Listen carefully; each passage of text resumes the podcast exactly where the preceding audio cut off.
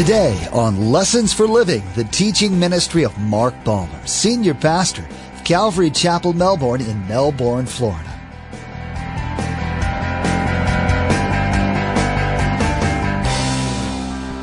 So John the Baptist at a young age had wonderful parents who were there teaching him the truths of God's Word. Single parent, parent, are you teaching your kids the things of God? They grew up to be adults like us. And how their consciences are trained depends whether they turn out sensitive to the things of God or disastrous with heart and conscience.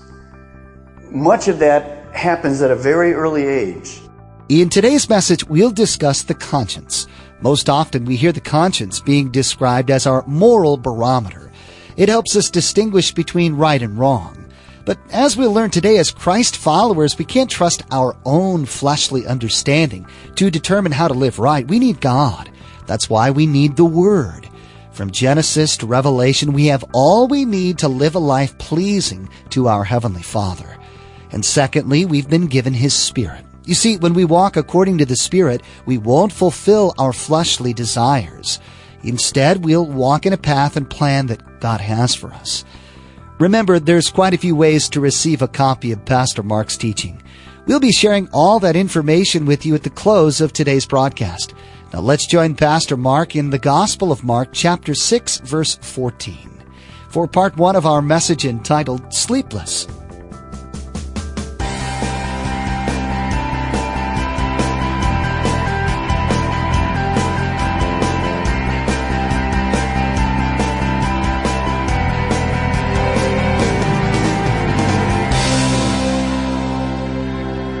Good conscience is like a soft pillow. We'll see today in our teaching three different characters. One who's in prison. I'm certain he doesn't have a soft pillow, but he's not sleepless. He's doing well. We'll see one other who has all the pillows in the world he needs, and yet he's sleepless. He's restless. And we'll see another that has all the pillows she needs. She's not restless, but she should be because she's in a dangerous place. What is your conscience? Is it an organ of the body, like your appendix? If you get tired of your conscience, could you go to the doc and say, remove it? If you did, where would he start removing it? A little boy said to his dad, Dad, what's my conscience? That's a tough question. How would you answer it? His dad responded after he thought and thought and thought, Well, son, I can't tell you exactly where your conscience is, or what it is. But when the phone rings, take down the receiver and listen. That's what we're going to talk about. You see, when the phone rings in your conscience, if you have a healthy conscience, it's God speaking to you. You need to take it off the receiver and listen.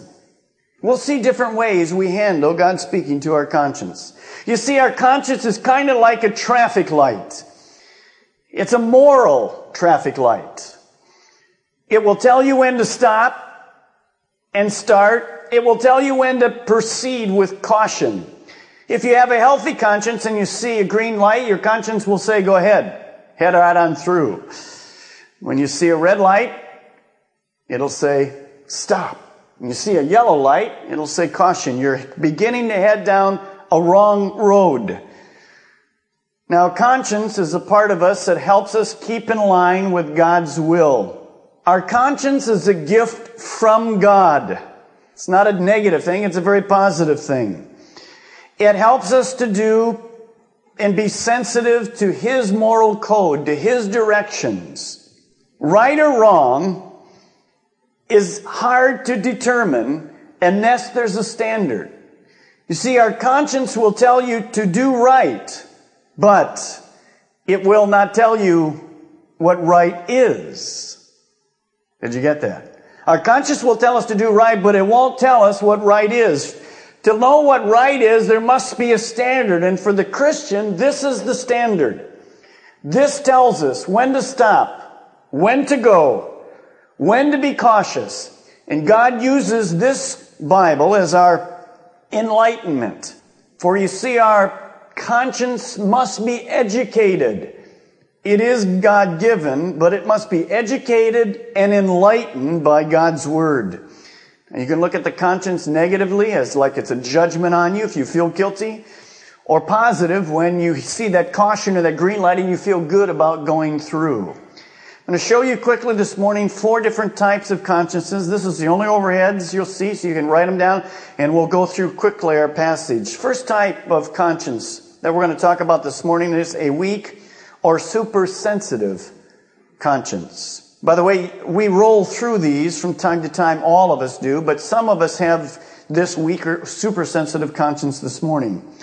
This is a conscience that has become flawed because what we've learned in life Every time we hear the phone ring, actually it rings all the time. We're too harsh on ourselves. These are Christians who have become sin conscious. They don't understand God's grace. Everything they do is legalistic. It's wrong. They're afraid to move. I saw this exhibited very graphically in a nursing home setting in which I was a consultant. There was a little lady and it didn't matter what time of day you went or when you saw her in the hall with all the other hundred residents, here's what she would say. Am I doing right? Am I doing right? Am I doing right? Am, I doing right?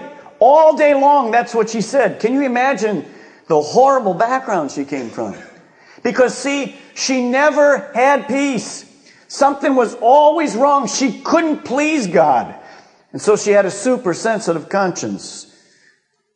You see, we need grace, not legalism. We'll talk more about this one later. Second is a compromising conscience.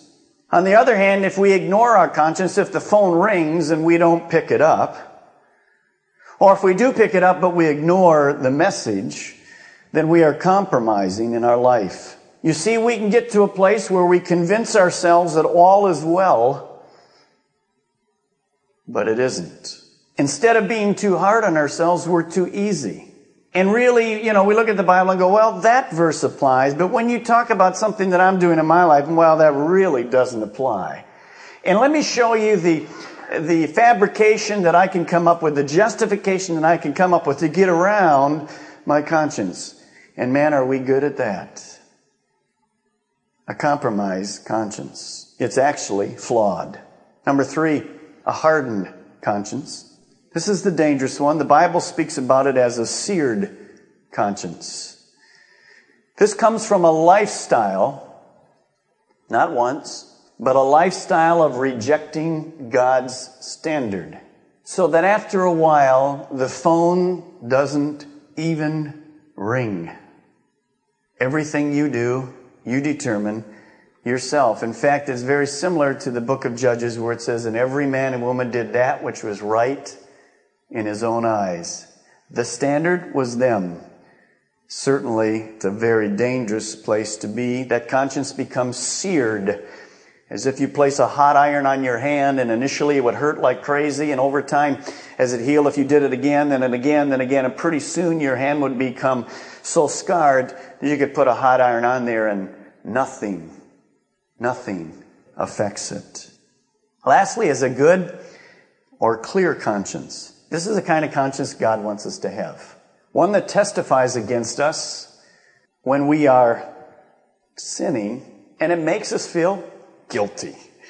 You go, I don't like that. Yeah, but that's God's love to us. It's saying you went down the wrong road. How about coming back now? Now, it calls us, instead of condemnation, as the enemy would do, it's conviction by the Holy Spirit, and it calls us back to God to repentance and gives us hope. So a good, healthy conscience is a valuable asset in your life and my life because it brings me back to the path that God wants me to live. Doesn't condemn me again, but it brings me back through the Holy Spirit conviction. Write this verse down, Acts 24, 16. Here's what it says. So I strive, Paul says, I strive always to keep my conscience clear before God and then he adds a very interesting one, and man. You see, my conscience isn't only clear before God, but most of my relationships on the, obviously on the horizontal area are with people. And if I offend people, then my conscience is going to bother me. So Paul said, I strive. Why did he use the word strive? It's not easy, is it? He said, I, strive. he said, I didn't always have it. In fact, later on, Paul says, I believe I have a good conscience, but only God is the one that can tell. So I'm striving. You're striving if you're a Christian this morning to have a good conscience, not only between God, but between man. We'll see today what a good conscience is actually like. Let's look at Mark chapter 6 verse 14. Now we left Jesus off as he sent his 12 disciples out. They headed out into ministry. While they're out into ministry, we don't know where they're going or how long they're going to be gone. Mark inserts here another passage. And as he inserts this passage, we wonder why we're going to John the Baptist. We change everything. We, we sandwich between the disciples going out and at end verse 30, they come back. In between there is John the Baptist. Why? Here's what you're going to see.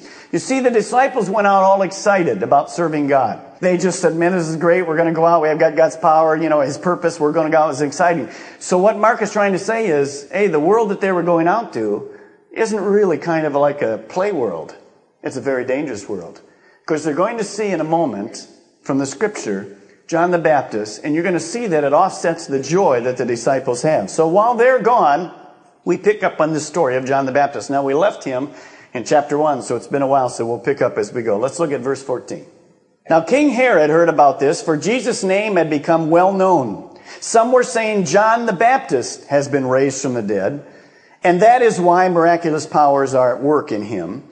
Others said, no, he is Elijah, and others claimed he's the prophet like one of the prophets long ago. You see, as Jesus' ministry began to spread in popularity, the political leaders, not only religious leaders, but the political leaders were not excited about this new popular guy. Because not only was he popular, but he was talking about a new kingdom. And the people were saying he's the king of the new kingdom. Now, what did that mean? So we'll see that Herod is paranoid, as many political leaders were being. And as Jesus is, is gaining in popularity, people don't want to admit, like today, that he's the Messiah. You know, when you say Jesus Christ today, people say, nice guy, good guy, nice man, nice prophet. But they don't want to admit the Messiah. Well, we have three solutions here that these people came up with. Let's look at them again. That, first of all, some people thought Jesus was the Elijah of the Old Testament. Now, why would they think that? Because Elijah didn't die, so he's translated. So, well, he's come back, and this is Elijah. Couldn't be the Messiah, just must be Elijah. Other people thought that Jesus was just an Old Testament prophet. He was like Moses or Jeremiah. Then others remember John the Baptist, and at this point John the Baptist had died. They remember John the Baptist and they said, well, this must be John the Baptist. He's raised from the dead and he's out and he's doing, it sounds like John the Baptist, this repentant stuff we hear. And he's been raised from the dead. Now it's interesting that they would believe that because really Jesus is doing miracles. John the Baptist, we have no record of him ever doing miracles. But see, we'll fabricate anything to try to say to ourselves, this isn't the Messiah. He's a good person here. Now, one of those persons who believed that John the Baptist was raised from the dead, and that's who Jesus was, was somebody by the name of King Herod Antipas. He was a ruler. Actually, he was Jewish. He worked for Rome. We see King Herod in a beautiful picture of a guilty conscience. When Herod the Great died, and he was the one that put the two year old children and under to death, you remember in Jesus' time. When he died, his sons took over ruling of the land of Israel from Rome. Israel was broken into four districts, and one of those districts, the territory of Galilee and Perea, was King Herod Antipas. That was his area. And he obviously knew of Galilee where Jesus worked, and John the Baptist had been down in Perea. So he knew both of these people and he was involved with them. Now he wasn't really a king, but people called him that and he liked that kind of title, obviously. Now the Herod family, it's kind of like the mafia in our day. They were known for everything, all bad. So it shouldn't surprise you what you're going to see that heads on. Let's look at verse 16. But now when Herod, or King Herod, heard this, he said, John, the man I beheaded, has been raised from the dead. When King Herod heard that there was a miracle worker traveling through his area, again, when that news got to him, he said, had to be John the Baptist. He believed John the Baptist had come back to trouble him, to cause him aggravation. And it was kind of like a flashback, you know, a horrible flashback. Why? Well, you don't see it here, but the Greek, in those words, the man I beheaded, in the Greek it's the emphatic position, which means, I'm the guy that did it. I'm guilty. The reason John the Baptist has come back from the dead is I killed him. I was at fault. I shouldn't have killed John the Baptist. He was innocent, but I did it. We'll see in a moment how King Herod did this. But from that period of time when King Herod killed John the Baptist, he thought he had silenced John the Baptist. He had. John the Baptist hadn't come back to life. But he had silenced John the Baptist, but for those months, he didn't silence his conscience. It was guilty. And many a night, this soft pillow, doesn't matter how many pillows the king had, he awoke with a flashback. Who? It's John the Baptist. Man, I'm guilty. I should have never killed him. I should have never listened to my wife. I blew it. How am I going to get rid of this guilt? So we see sleepless in the palace of somebody who realistically should have had it made and you know what it's like to be miserable. You see, a good conscience is like a soft pillow.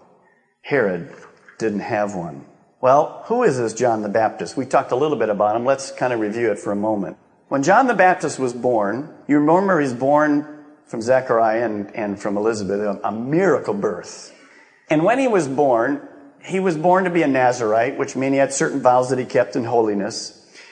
And from a young age, he was told, instructed that he was going to be the forerunner of Jesus Christ. What a privilege. He was going to go through the land and say, there's one coming after me that's going to change the world forever.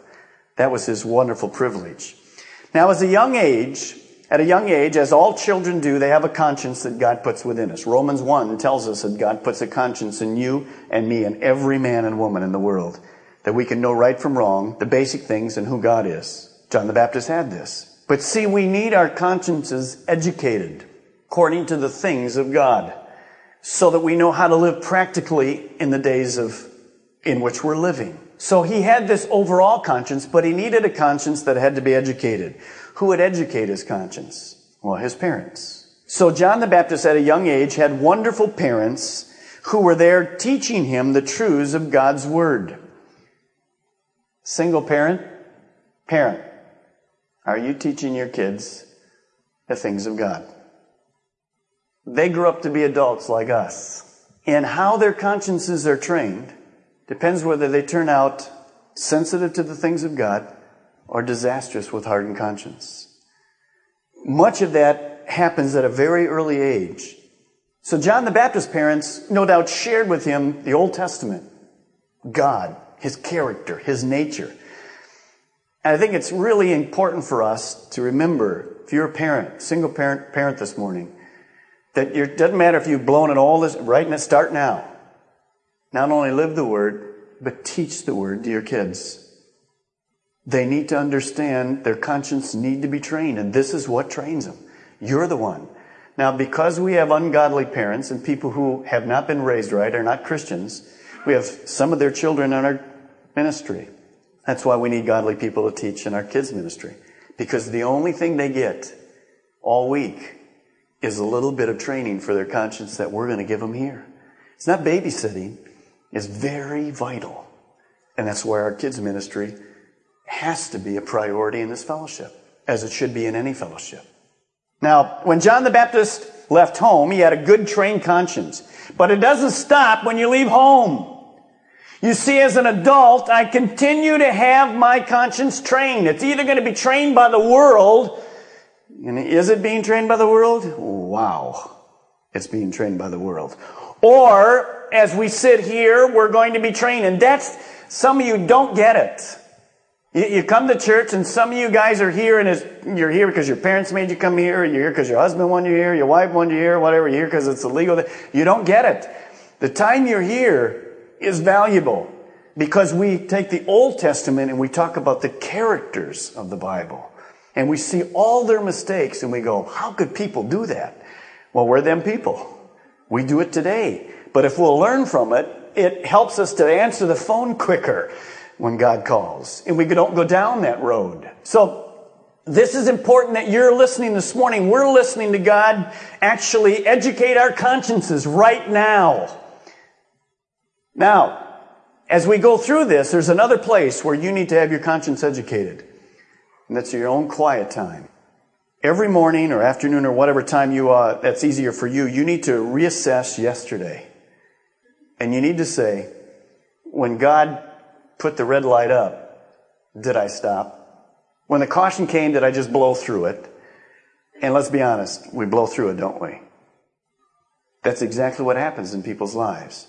They live without any presence of God in their life. They're just going through daily life. And God's ringing the phone like crazy, and we're just heading down the road, not listening at all. So you need to reassess through God's Word how you did yesterday. Now, John the Baptist was coming, and he was kind of a guy that was going to say to the nation of Israel, Get right! He did it like that, by the way. And they didn't like that because he was going to be the conscience for a nation that had lost the conscience. So his conscience was clear and good. Why? Because at a young age, his parents helped him. And when he went off in the wilderness, you remember the guy? He was in the wilderness before he came announcing all this. He was the guy with leather. He was the guy that loved honey and he dipped them locusts into him, you know, had all those things all over his beard. That was the guy who said, get right!